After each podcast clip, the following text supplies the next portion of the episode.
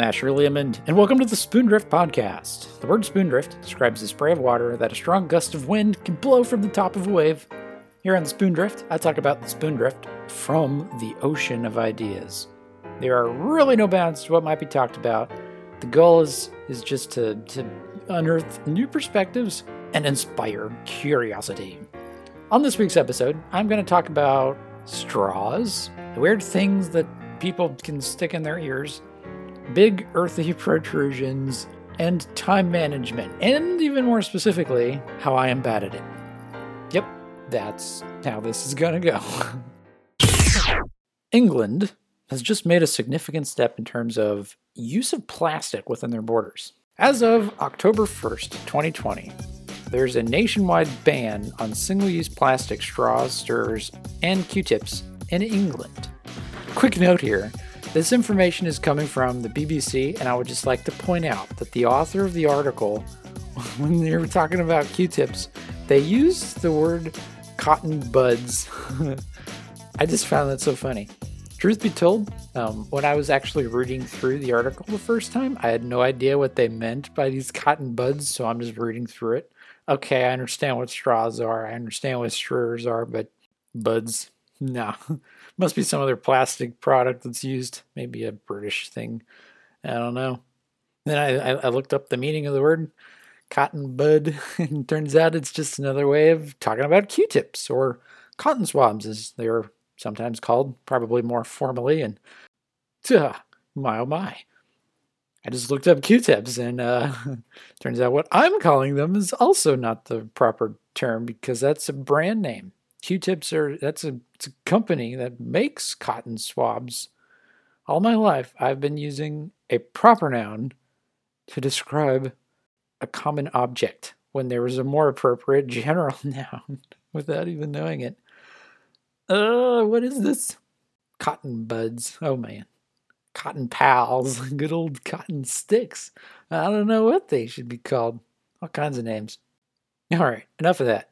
The BBC is reporting that prior to this law going into place, the people in England used an estimated of 4.7 billion plastic straws, 316 million plastic stirrers, and 1.8 billion plastic stemmed cotton friends.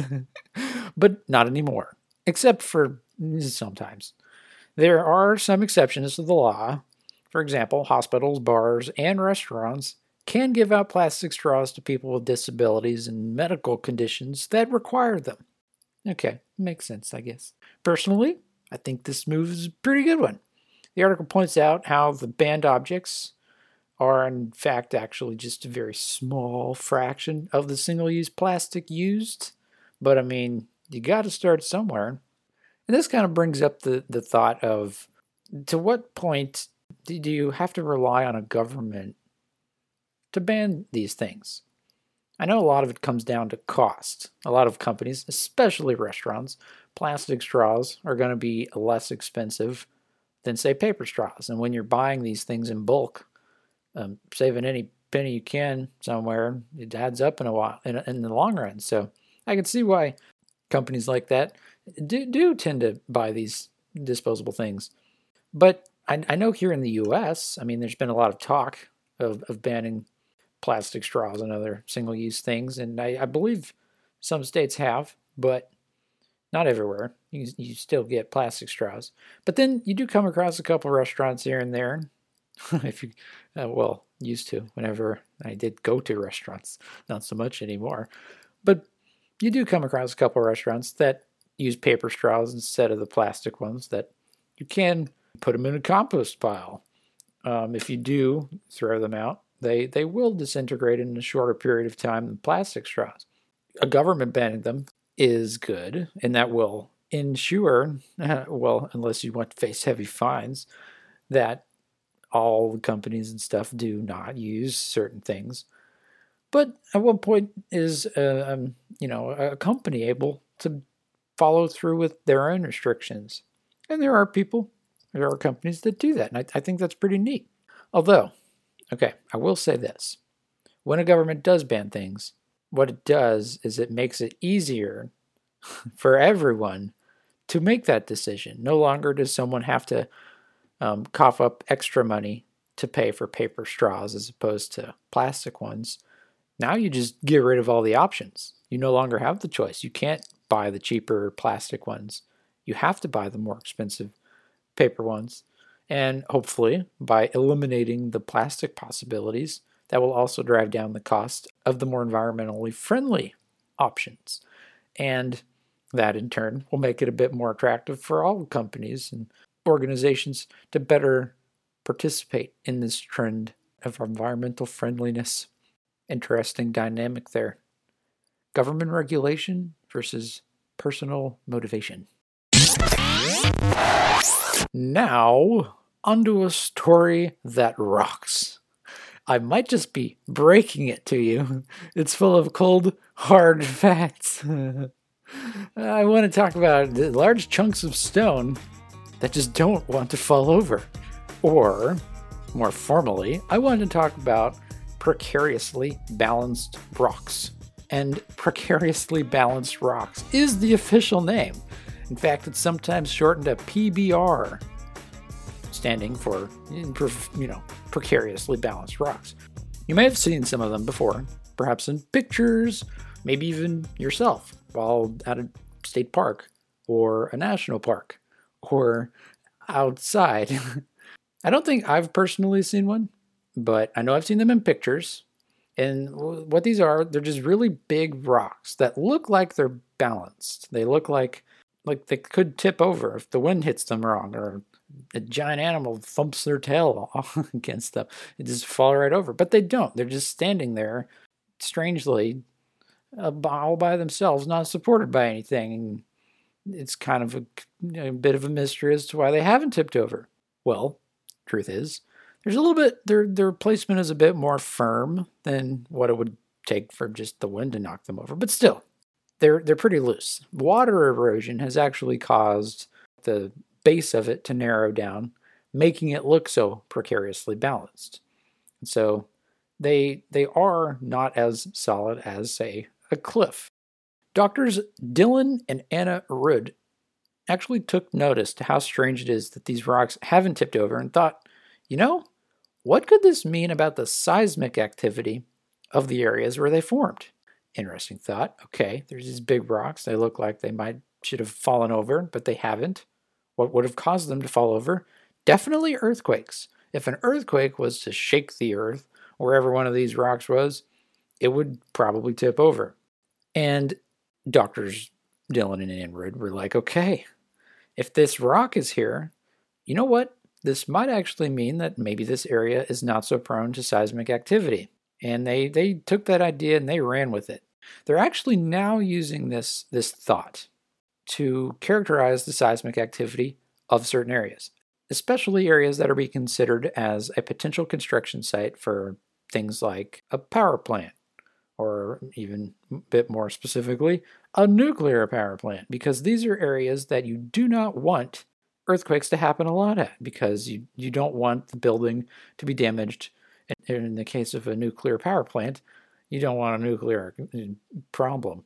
So if you could pick an area with little to no expectation of earthquakes, you can A, reduce your insurance cost if you're having to run a power plant, you got to insure it. The less likelihood that there is going to be an earthquake, the less money you have to pay, which is good. Another thing, of course, avoid the thing being taken down by an earthquake. That would be bad. Other um, things that might benefit from this knowledge could be the construction of a major dam or a bridge. So, engineers, um, yeah, might be something to look at. So it's generally expected when looking to build these um, sensitive buildings. What geologists usually have to do is when they're looking at a site that is a potential placement for the building, they have to go out. They have to they have to do what's called a probabilistic seismic hazard analysis, and then they can come up with information on how likely it is that an earthquake is going to happen.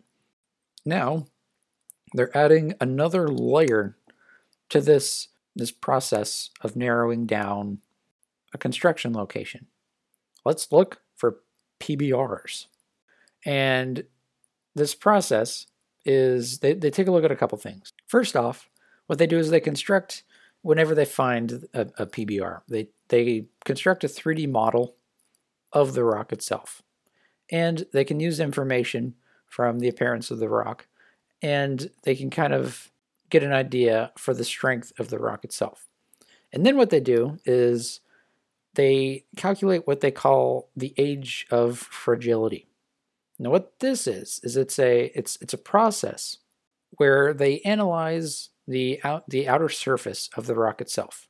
Now, cosmic rays, whenever they hit oxygen atoms in quartz minerals, specifically chert's quartz minerals, which is a hard, fine-grained sedimentary rock, typically of biological origin, but not always. They generate an element beryllium 10. Now, if you can count the number of beryllium 10 atoms on the block's surface, you can estimate how long the stone has been there and exposed to those cosmic rays, exposed to light. And of course, that stone being there kind of then implies that there haven't been a whole lot of earthquakes in that area in that specific amount of time. And with that information, you can kind of see how long it's been since that area has had a major earthquake. A reason that this methodology is so attractive is because a lot of the buildings, like power plants and stuff, they have to be located by a water source. And a water source is often an area where you can't go digging in order to look at fault lines. And if you if you can avoid having to dig by just looking for the precariously balanced rocks, that would be a big uh, be a good thing. And that's why precariously balanced rocks are now potentially being used as a sort of a, a backwards seismometer, or as Anna Rood explains it in this article, they can be kind of thought of as an inverse seismometer. Instead of measuring when an earthquake happens, they serve as an indicator of when earthquakes have not happened. Kind of neat. Goes to show that looking at normal things a different way can actually kind of feed you some some new perspectives on things and provide some insight into events that you didn't really think that they could. Time management is a funny thing, and time management is something I have so much room for improvement on, and I'm finding that out beyond any shadow of a doubt. And I can rhyme every time, Try as I might, find a rhyme that's in my sight, try real hard to spit it out, but not scream and shout. Okay, anyway, time management is is kind of weird. Uh, I I have this. I'm very I'm a very detail oriented person. I'm I'm one to comb through a problem looking for any and all details, and I will spend the time looking for tiny mistakes. I'm not one to just blow through. Okay, yeah, that that that that works. Okay, uh huh. Yeah, no, that's not me. Let's look at this through the lens of a math problem. Very specific. I will do a math problem in terms of all symbols, avoiding all numbers at all costs until the very, very, very extreme end, hoping that I can cancel any constants out, any variables. If I can cancel things out, that's very good. I think I picked this habit up probably in high school where, well, I can't really name specifically why or where, but my physics class comes to mind. I wanted to make sure, I, think my teacher emphasized it too, that if if you work something out with with the variables, then you can generally apply it to anything later, which is a good thing. And also, rounding errors was a, a big problem because oh, that might be it. Okay, in all of my physics classes ever that I've had, I've always used an online problem submission system. It was called LON-CAPA. And you would work out a problem, it would, it would prompt you, then you would solve the problem, then you would input your answer. And what this this system made me keenly keenly aware of was that if if you did plug in numbers early on, you got an answer for a part of a problem, you would have to use that answer in another part of your problem. And so you're plugging in an answer that you probably didn't write out every single decimal that place. And so you round it a little bit. Then you use that number again. Then you get another big long decimal. Then you use that number and another part. You get the idea, and your answer comes out a few decimal places off. But LON-CAPA, bad news. LON-CAPA doesn't like that. And we were limited on the number of attempts that we had on a problem. I think it was usually around 10. I quickly found out that I don't like wasting those attempts. I want to make sure that uh, either my answer is wildly wrong or it is correct. Because if it's not, if it's somewhere in between, if it's just off by a couple of decimal places, there goes an attempt and there goes the opportunity to accidentally make a mistake, which I've treasured. so that made me avoid using those rounded decimals anywhere and I may have taken it to the extreme, but now I do that with everything. I, when I work out a problem, I don't ever plug in numbers until I absolutely positively have to at the very end. A good thing about this is I'm usually uh, very detail aware. I am analytical when approaching a problem. A downside of this is I spend a lot of time checking my work, which is a problem as far as time is concerned. I also can spend a lot of time if I know my answer is wrong, I will I will sift through my work multiple times and have no problem spending one, two, three, four hours on a single problem. I am perfectly content with doing that. Now, okay, I shouldn't say perfectly content. It can be incredibly annoying, but I am fully capable of committing that amount of time to a single problem. And I've done it uh, innumerable times, often to no avail. I often ended up have, have, like searching through the problem, not finding anything, having to getting very frustrated. Sometimes, um, if, if there's someone else that I'm working on the problem with, that helps immensely. Getting a second pair of eyes to look at my work. That usually ends up, you know, they they just take one glance. Oh yeah, that's not supposed to be squared. I'm like, oh, yeah, okay, that makes sense. Why didn't I see that? and just recently, I have spent a lot of time on a single problem uh, with seemingly no progress. And as infuriating as that could be at times, it's it um I kind of appreciate that I'm able to do it, as weird as that sounds.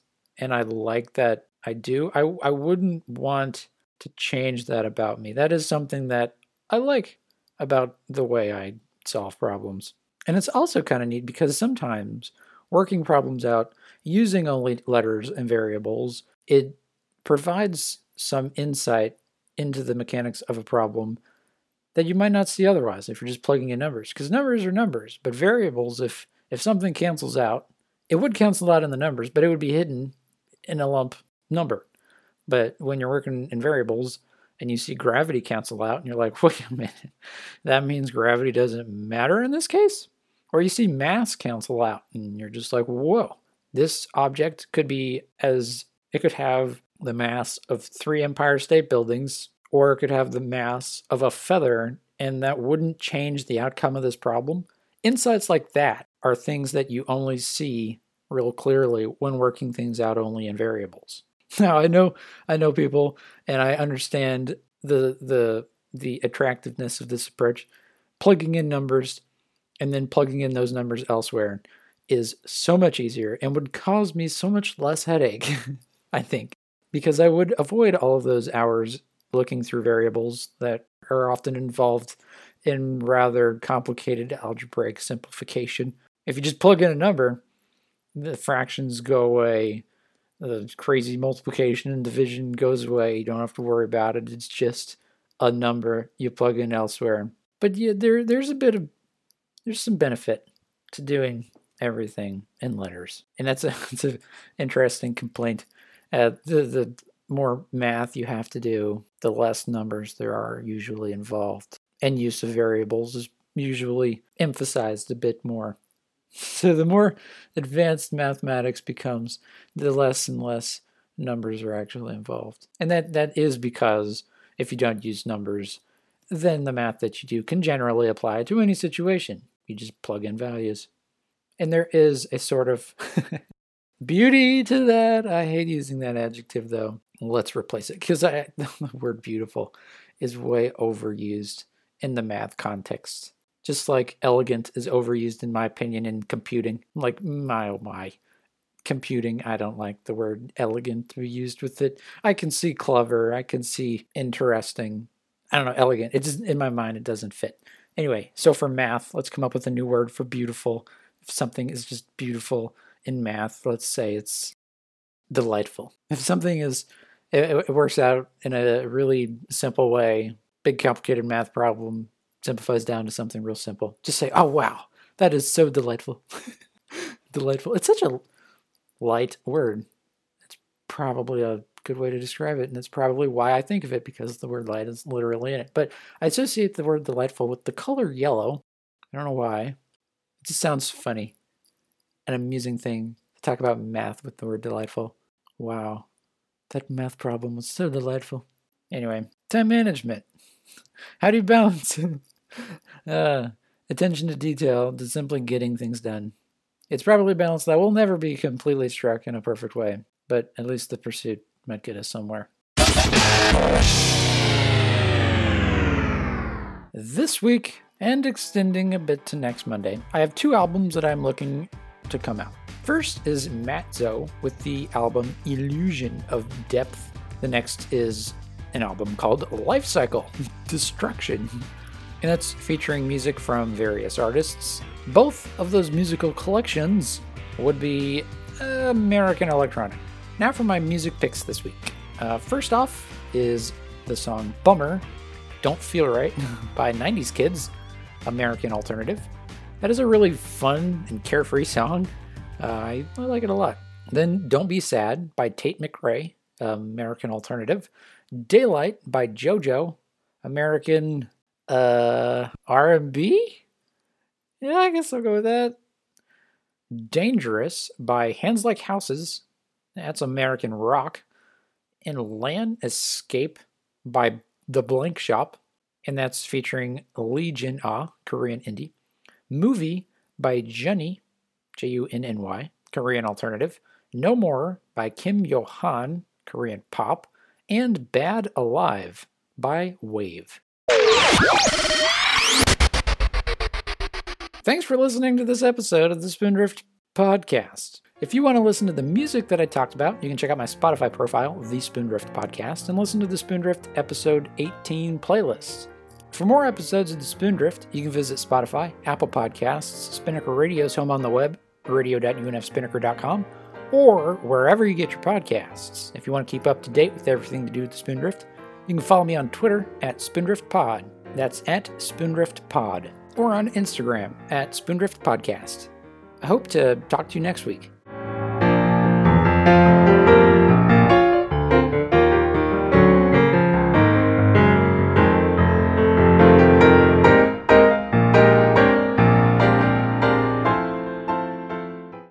Note of finality.